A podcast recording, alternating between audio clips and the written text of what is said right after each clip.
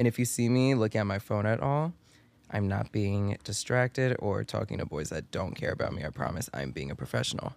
And I'm looking at my notes. I so understand. Thank you. Welcome, everybody, to another episode of Me, Myself, And.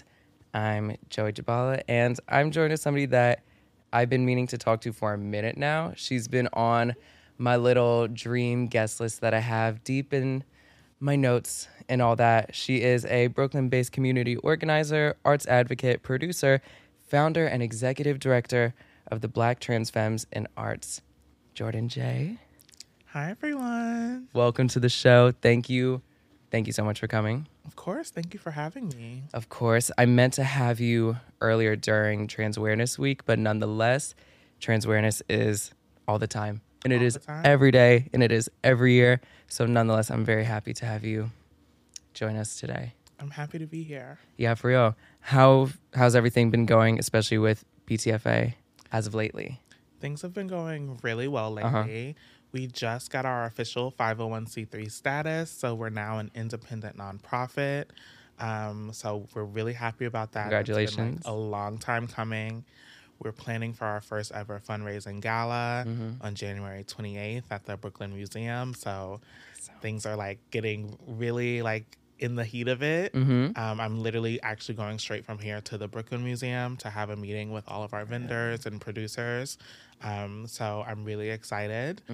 We've got some really big things happening at that event that I can't wait to announce. That's amazing. So the gala hasn't been officially announced. This is The gala has been announced. Yeah. It's just there's always little surprises that I like to, Absolutely. Bring to the people.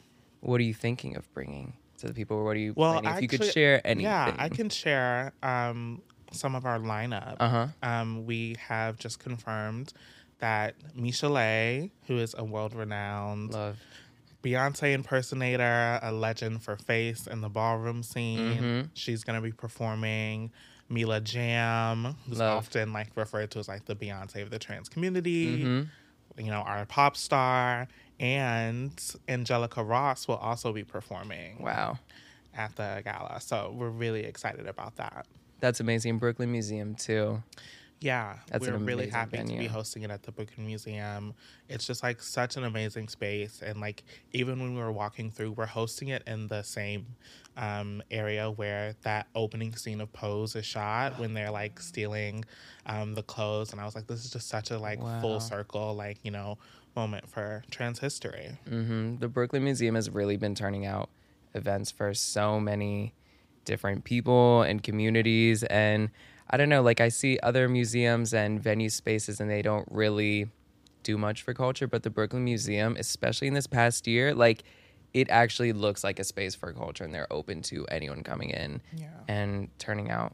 Yeah, shout out to Lauren Zelaya. She's the director of public programming at the Brooklyn Museum. And she's also a BTFA board member. So, yeah, we love the Brooklyn Museum at BTFA. Absolutely. And I wanted to talk about what made you start the BTFA. What was kind of the deciding moment in your life that made you want to start? Because I know you also kind of learned lessons from Marta Moreno in the Caribbean Culture Center as well. So kind of what lessons from there did you apply into the BTFA when you were creating that? Marta was one of my professors my senior year of undergrad, I think it was.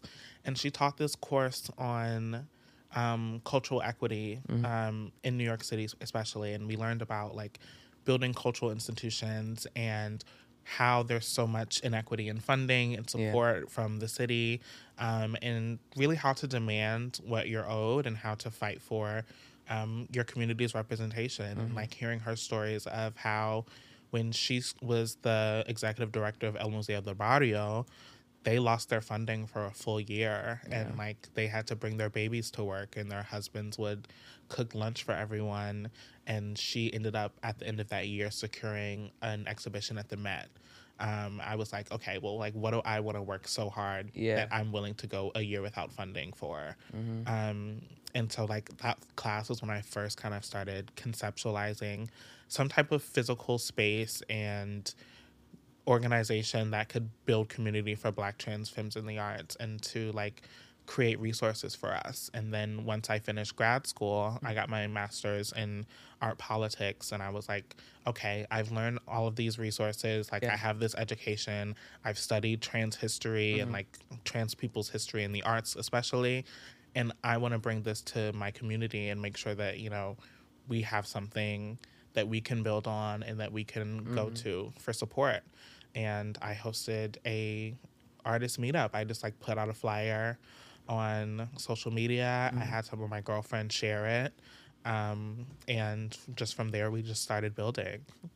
I love that. And I love that it's like an opportunity for people to express themselves in the arts. It's a way to support the community, but also community isn't just supporting people day by day. It definitely is, and that's very important.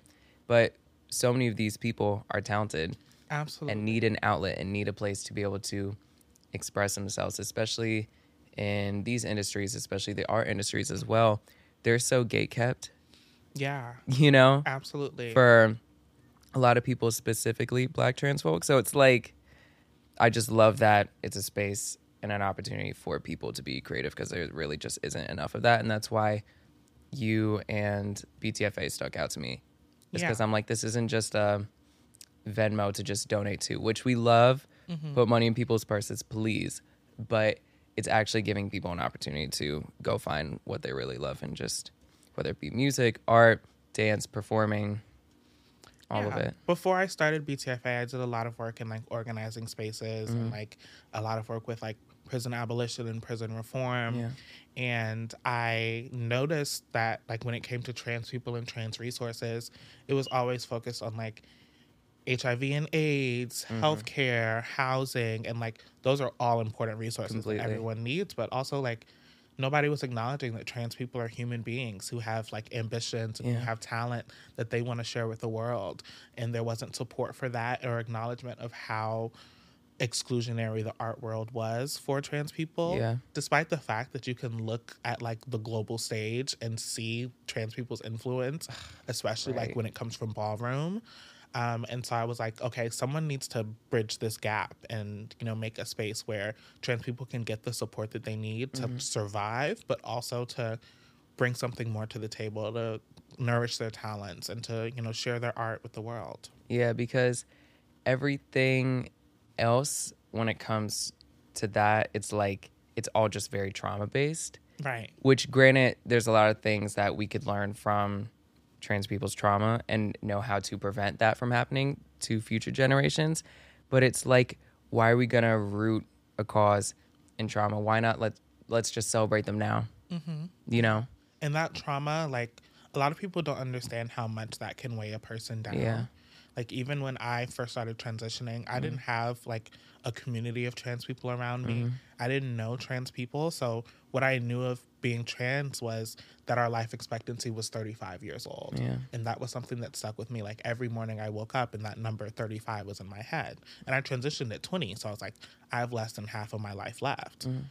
And it wasn't until I started being in community with trans people, started meeting older trans women and seeing, like, there is beauty, there is life, and there is joy in being trans, and that is what needs to be shared with the world, and that is what especially younger trans people need to see. Yeah. What would you say to younger trans people that might not be in a place like New York? Say they're like in Oklahoma or something, somewhere that's more rural and might not have opportunities such like BTFA right at their fingertips. Just like a personal note, what would you say? Yeah, absolutely. I would say, you know, even if you can't find a physical community, find an online community, connect with people. You can reach out to me, you can reach out to BTFA. There's a home for you somewhere. Yeah.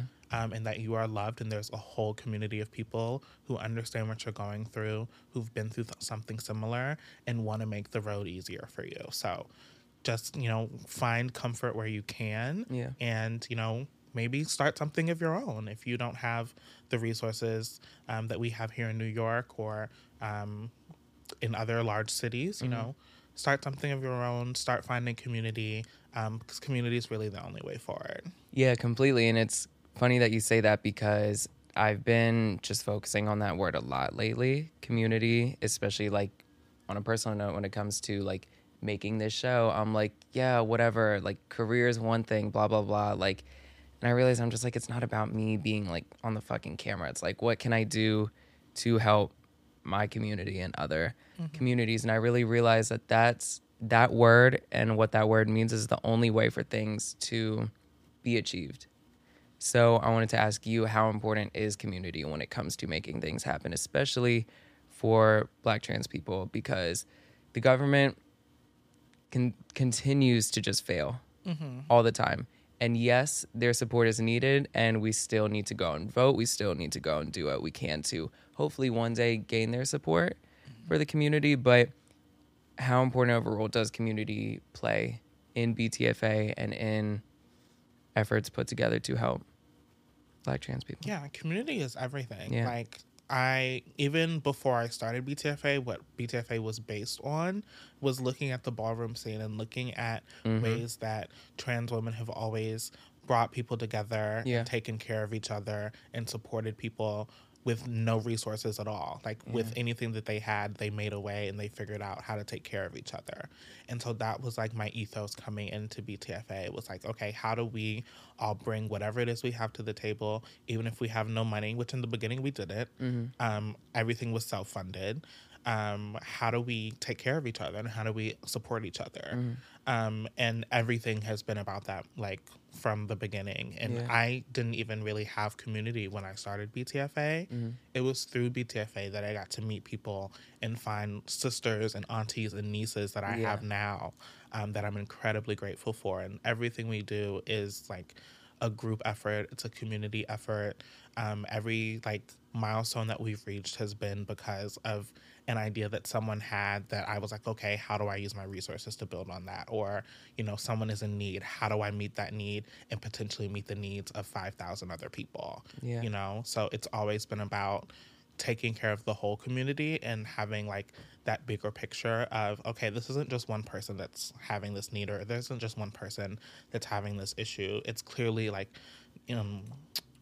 it's clearly gesturing to something that's much larger. And like, how can we bring as many people together to help as many people as possible? Yeah, completely. And I think people don't realize how important collaboration is when it comes to that. Like, other people's ideas are golden, you know? And when you put two and two together, so many different things could happen. Like, you and Brooklyn Museum, look what's happening next month. You know, like, people really don't realize how useful it is when we kind of, like, put our egos aside and just listen to what's best for the cause at hand.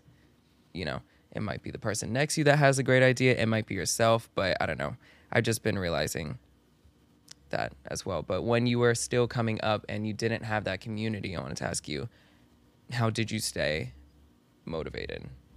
Like, what was the kind of just topic, like, staying on your mind day to day as you're putting effort and energy into BTFA? Yeah, I think when things first started, it was like just excitement and passion and like so much of like young Jordyn's dreams being able to come true. And knowing that, you know, I may like feel like I'm doing it alone, or I may feel like, you know, the support that I want isn't there yet. But even if I just touch one person, that's everything in the world. Like, our first meetup there, I was like planning for like 50 people. I got all this food and everything. Only 6 people showed up. But there was one person who said that this is the first time that I felt like I was inspired enough or safe enough to leave my home in months. And I was like, that one person is why I do what I do. And if one person shows up to every event from now for the next 50 years, then it's worth it, because that one person was touched. Yeah, exactly. I love that. Yeah. I love that.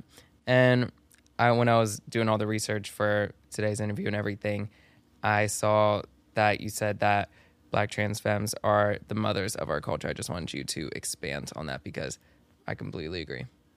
Yeah, absolutely. Like, I feel like when it comes to the arts and creativity and cultural production, when you're on the farthest of the margins, even though you may not have material freedom, there's so much freedom to create. There's so much freedom to express yourself, to break barriers, because there are no barriers when you're all the way out on the margins. Like, we as Black trans women, especially Black trans femmes, have to create a way for us to feel loved, for us to feel beautiful, in a world that tells us that that's not possible. And like that creativity and that energy that we bring, like, opens up amazing doors when it comes to artistic creativity. And like, if especially like, you know, I've been referencing ballroom a lot. I think ballroom is like the cornerstone of pop culture, and that was started by Black trans women because they were being excluded from other spaces, and Black trans women have upheld ballroom and been like, femme queens are the foundation that ballroom is built on and continues to build on. Completely, you know? And, like, even when you look at, like, Lil Nas X and Ariana Grande, The Wiz Live, all these big, like, cultural productions that are happening on stage, they're very influenced by ballroom. You can see people voguing, even, like, Rihanna, FKA Twigs, all of these people.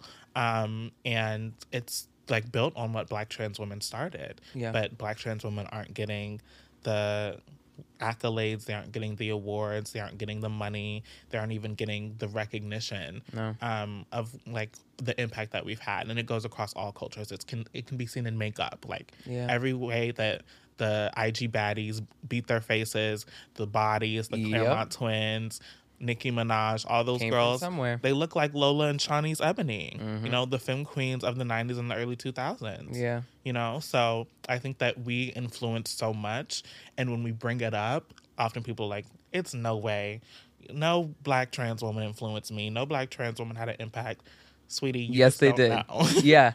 You just don't know how deep it goes. Yeah, it's crazy. And when you bring up celebrities and whatnot, even when I think about like the transformation, you know, like they get dolled up. You know what I'm saying? Like that came from somewhere. That came from ballroom. That came from the idea of putting yourself together in a way that is not just, you know, you're presenting yourself, but you're presenting yourself to an audience. You're presenting yourself to people. Like you are getting into your own character that is meant for stage, that is meant to so-and-so. And it's just crazy because I've been on sets for productions like that, and I don't even see any Black trans artists even being, you know, elected or chosen as like the resident makeup artist or, you know, in charge of styling, like no type of ownership given to them, which is crazy considering y'all have created it. The art itself, y'all have like, created it. Even Renaissance is like, everyone's calling it the best album of the year. It's on so many of these like top album of the year lists. And I feel like there's not a lot of mainstream conversation about like trans people, queer people, ballroom's impact on that record. And, you know, I'm happy that Beyonce included trans people completely in the production, included people from ballroom like Kevin Jay-Z, T.S. Maddie Love, Honey Dijon, you know, all these people, Kevin Aviance, who are essential to our culture and who we know and love. But, you know, I'm interested to see how she includes Black trans people moving forward. But, you know, I'm hopeful. You know, she already gave BTFA a shout-out, so maybe, you know, the email is in the drafts. She's just waiting to send. I think so. How was that when you got the shout-out from her? I thought I was being pranked. I literally was like, somebody sent me the screenshot, and I was like, stop playing with me. This is not fucking funny. Like, why would you do this to me? Yeah. Because I'm a huge Beyonce fan. And I was, like, on the phone with my best friend, and she hates when I show emotion. So I was like, I have to hang up because I'm about to ball my ass out. I'm about to show a lot of emotion right now, but, yeah, it was just, like, so crazy because we were so early on when she shouted us out. Like, we didn't even have the logo we have now. It was, like, an old, like, a grainy picture from our first ever event that was public that one of my friends from college took. So I was just like, oh my God, like this is not real. I can't believe it. But much deserved though. True. Absolutely true. And you guys have had a lot of support too from celebrities who I know in 2020 when you launched the grassroots organization, you raised $1 million in your first week. Yeah. Just crazy. Yeah. That was really crazy. There was this protest coming up for Nina Pop and Tony McDade, and I'd seen a lot of stories of like trans people that had been assaulted or injured while they were protesting, even from my hometown of Jacksonville, and I was just like so worried. It all goes back to community, right? Completely. Like I was so worried and like wanted to protect my community, my friends, people I didn't know, and so I texted We had a group chat of like a bunch of different Black trans founders of the Okra Project, Black Trans Travel Fund, and For the Girls. And I was like, can we start a fund? Can we do something to support, you know, our community and make sure they're protected? So we launched the Black Trans Protesters Emergency Fund. And like I mentioned before, everything up until that point, I had funded myself. And like I had gotten donations from like friends, like they would cash at me. The most we ever made was like $1,100, and that was literally just paying me back for money I had already spent. And so I didn't really think it was gonna turn into much. So I just like whipped up this little poster, posted it on our Instagram. We had like maybe 800 followers at the time. Next thing I knew, my phone literally did not stop buzzing for a single second every day. Like I was like getting a bombardment of emails. We were like at 42,000 followers on Instagram, and like the money just like kept coming in, and like Janet Mock was sharing it, Troye Sivan, Charlie XCX. It was honestly one of the most mind-blowing weeks of my life. Completely, especially that people with their platforms are willing to share such a amazing cause. I was really shocked, and it was really good to see, like, you know, that there were people who cared about protecting trans people. Completely. And that were willing to show up for us in that way. So that was, like, really... like, there was just so many emotions that week. It was heartwarming. It was terrifying. I was like, what am I going to do with $1 million? You know, all of these things. And, you know, we were able to help a lot of people, and people that actually were very near and dear to me. Like... we were able to get them out of jail. We were able to pay for people's medical needs. And then, you know, as we stated when we launched the fund, whatever money was left over, we used to support our organizations. And, you know, I think all of us kind of reached a way different level of being able to support our communities after that. And also, like, the global recognition and all of the things that came with it. It was really amazing. How does... allyship play a role in BTFA, contributing to the community, all that, because we name these celebrities, a lot of which are like white gays, you know? How can people that can't necessarily relate to the Black trans experience still play a role in supporting, and supporting from a genuine and authentic place, and not just because it's like the thing to do now, and you look fly if you have like a hashtag in your bio or whatever? Like, how does real allyship play or roll into that? I always say, like, money is amazing. I'm never going to turn down money. Our community always needs money. But there is so much more that can be done, and that money is, like, the first step. And, you know, I always ask, like, you know, well, how are you making it easier for Black trans people to show up in your industry or in your life? You know, are you creating opportunities? Are you allowing Black trans people to shadow you? Are you having Black trans people on set, like, behind the camera? Are you giving Black trans people opportunities to be in front of the camera? Are you following Black trans artists, you know, showing up and supporting them when they perform? Even, like, with BTFA, we have what's called our Artist Resource Directory, where people who are either artists or art teachers or, like, have a studio or have equipment can offer those things for free or for a discount to Black trans femme artists, to be able to help them move forward or to be able to help them achieve what they need. And some of those things have really helped our productions that we do in-house, or people volunteering for events or donating material needs to events. It's all been, like, really crucial to making sure that Black trans people have both the resources and the education to do the best they can. Yeah, and I saw that you also opened up the first Black trans-owned studio as well.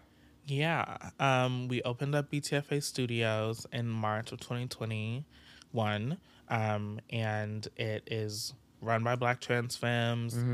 You know, Black trans femmes' name is on the documents, and it's free to Black trans femmes as well. So any, you know, Black trans femme artists that is working on a project, or even for events, we host them in BTFA Studios. We just had Raquel Willis in BTFA Studios. Like 2 weekends ago. We were so happy to have a shoot with Tracy Africa in BTFA Studios. which was really great because it was like in a Black trans-owned studio, shot by a Black trans femme photographer, and Tracy Africa is the first Black trans model, and it was just like this like great convergence, and it was like really beautiful, and we were all a little teary-eyed. Yeah. That's beautiful. I love that, like, I don't know, like y'all aren't just like a collective, and like I said, not just like a Venmo for people to give money to, and like you said, money's great, but it's still the first thing. Like your cause like doesn't end there. You know, you guys ask, what else can we do? You know? And when it comes to artists too, how I see BTFA is almost like when I was doing my research, I just see you all as like, almost like you behave like a label in a way, and like take care of your artists, which is so good. You're not just like, okay, here, like you could perform at our gig service and leave, which is fierce. We love a gig, but you all take care of your artists and nurture them and really care about their absolutely. Future, you know? Like, it is kind of like an agency or a label. Like, you know, we pass gigs along to artists, and I don't email artists about anything that isn't paid for. So if somebody comes to me with an opportunity, they're like, hey, we want to include Black trans femmes, I'm like, is it paid? And if the next answer isn't yes, and I don't like the number, they're never going to hear from me again. And even when we do our own events, you know, we pay well above the standard. We've done events where we've collaborated with events who weren't paying any of their other artists, and we were like, okay, that's fine, y'all can do that, but we're going to pay every artist that we ask to perform. We take care of our artists, and we are very serious about like making sure that they're good and making sure that they feel respected when they show up, and also that they feel cared for in between. Like, we promote their work even like when we're not doing events and we're not currently booking people. We're like, okay, well, how can we still show up for them, or how can we, you know, get a little spotlight on them?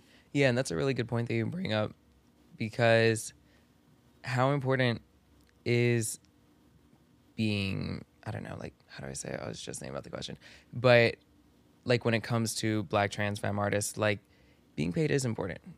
It's very important. It's very important, because some people could be robbed and then just used for who they are or what they represent. And it looks shady on whoever's booking them, because then it's just like, okay, girl, were you just trying to, like, meet your quota or, like...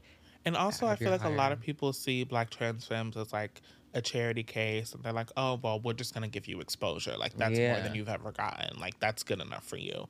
And it's not. These are also people, these are working artists who need to pay their rent, who have needs to meet. And also, when we take into consideration, when you're already marginalized, that is a more expensive lifestyle. Exactly. So we know that Black trans femmes have to struggle to make money in ways that other people don't. We know that Black trans femmes have to worry about wigs, have to worry about shoes and clothing that feels comfortable and is accessible for bodies that a lot of people don't make shoes and clothing for. And so we take all of that into account whenever we give a rate. We take makeup into account. We take in all those things to make sure that not only are we paying for you to show up and perform, but for you to show up and perform in a way that affirms you and supports you as a working artist. I was gonna say, because that, you know, that supports them mentally as well, and that's setting them up for success and a future of them knowing their worth as well. And I see a lot of people kind of just like turning a blind eye towards crowdfunding for people who want to get any type of affirmation work done, and I can't stand that. Like, I can't stand that, and I don't see why people, or some people don't see the major importance of that. Like, some people think, okay, this person just wants to get some cosmetic work done, big whoop, so don't we all?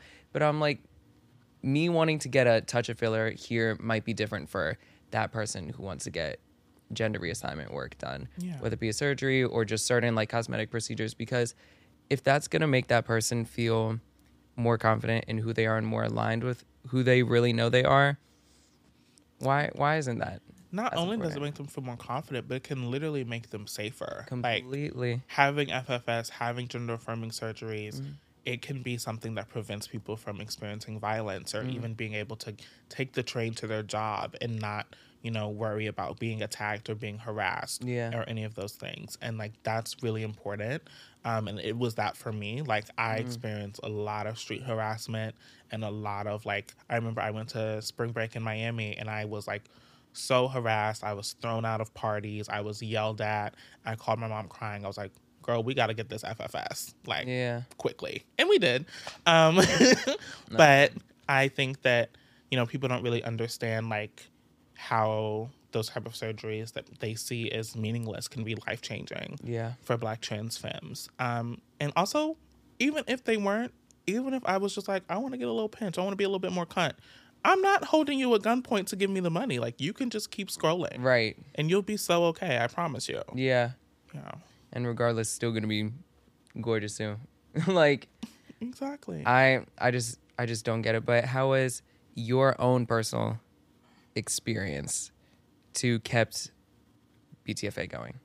Like, when you recall your Miami trip and whatnot, like, do you have kind of instances where you look back on certain moments, triggering or not, on your past, and you just say, like, this is why I'm still going. This is why I'm still doing this. Absolutely. So much of what I do is really grounded in, like, supporting trans youth and thinking about, like, not only the Jordyn that was, like, 20 years old, running around New York in stilettos and the smallest skirt she could find, you know, getting into trouble. But also, you know, the 16-year-old Jordyn who was in Jacksonville, Florida, and, like, dreaming about, you know, being who she truly was and having a community and being able to, like, have a career in the arts. So much of my personal experiences have, like, led me to do the work that I do. And I have a very, like, motherly spirit about me. Yeah. And, you know, there's a lot of girls that, you know, I call my nieces that I take care of and that I always look out for and learn so much from. And I'm always thinking about, like, how to make BTFA better for them, how to make BTFA better for the next generation. Like, my next biggest goal is to, like, expand BTFA to LA and to the South, because I know what it's like to be in the South and not have any resources or connection to community. And, you know, I want to make sure that nobody has to go through the struggles that I went through and nobody has to feel as alone as I did. Yeah, completely. What do you think about the landscape in general for Black trans femme women? I think that right now it's in a place where it looks like it's changing, and people who aren't Black trans femmes thinks that it's changing a lot more than it actually is. And people are getting really comfortable with that. And they're like, oh, yes, BTFA was in Vogue or on Forbes, and so the work is done, we're good. But that's not really the case. Especially in the South, there's a lot of attacks on Black trans people's resources, on Black trans people's healthcare, on Black trans people's existence. And it's really scary. And I think that, you know, with more visibility comes more hatred, comes more attacks, comes more just, like, vitriol. And it's really disheartening to see. And as much as we're changing and, like, being able to speak to the older generation of Black trans femmes now, who, like, came up in the 90s and the 2000s, and hearing about how much they struggled and how hard it was for them, and they're very proud of us and very proud of BTFA and what we're doing, there's still so much work to be done. And, yeah, like I said, I just want to make sure that every Black trans femme feels protected and feels taken care of, because right now I think we're the only ones who are doing that for ourselves. Yeah, I agree. And I think it's a good point that you bring up, of that people are getting comfortable with thinking that Black trans femme people are taken care of just because, like, these major publications are, like, spotlighting them. What people don't realize is that a lot of these companies are just trying to, like, fill their quota or just look cute for a minute, particularly around June. Absolutely. You know? It's like, you know, a running joke in the community, like, the girls get their rent paid for the year in June, you know? Yep. It's like, everybody shows up in June. Everybody wants to take care of us in June. Come July 1st, they're out. Logos changed and all. Like, you want to email them about a coin in August? Oh, baby, sorry. It's gone. Left on red. You know, like, nothing is consistent. Yeah. And it can be really disheartening, especially when, like, you know, you're in this space where, like, you're really waiting on that to hit, and every year it's a spike. And then, you know, with trend cycles, it's really sad that, like, in our community, there are identities that trend. And so, like, when Black trans femme people aren't necessarily what they're looking for, when non-binary people are what's trending, or when, you know, the upswing turns and like they're all about drag queens or like whatever it is that's hot that year, yeah. There's a whole other part of our community that's left out. Trans men get left out all the time. Yeah. Trans mass folks get left out all the time. Lesbian folks get left out all the time because it's not necessarily something that's trending and hot. Mm-hmm. And it's like not fair that our identities are things that come in and out on trend cycles. Exactly. And that we can't get consistent support for our community. Yeah, and I was just about to say that it's just like, it is so unfathomable and disgusting and just whack of how people could be trending. Yeah. Specifically marginalized communities. Like, how are you going to make that a trend? You know what I mean? A trend is something that's like pointless, like these fucking bootleg Balenciagas that I got from the thrift store. Like, that's something that's trending. That's something that's going to come and go. Mm-hmm. People aren't going to come and go. They're going to stay. Yeah, people are going to be here forever. And yeah. Like, it's not always going to be beneficial to support those people, though. Yeah. For companies. And so that's, I think, why I always say, like, companies do the work during June. Mm-hmm. BTFA does the work from July to May. Absolutely. Because, like, somebody has to step in and support those communities when the global lens isn't focused on them. Yeah, completely. What companies do you think have done a good job at staying consistent in their support and representation? There's not a lot. Yeah, I was just about to say, it might be a trick question. But. You know, there's definitely companies that, you know, show up and do some good work for a little bit, but companies are always going to be worried about their bottom line. Yep. At the end of the day. Like any large corporation, it's going to be about their brand, their reputation, what Absolutely. Can make them money. And, you know, we've had some great collaborations with companies. You know, Fashion Nova has supported us. Yep. Hood by Air has supported us. Deciem has supported us. We're working with Lime Crime right now. Yeah. And we're always really grateful. And, you know, the people within those companies are very earnest and very generous and, like, really show care and yeah. support that's genuine. But I think as an overall institution, you know, company support can never be something that we fully rely on. Yeah, completely. Which is unfortunate. Yeah.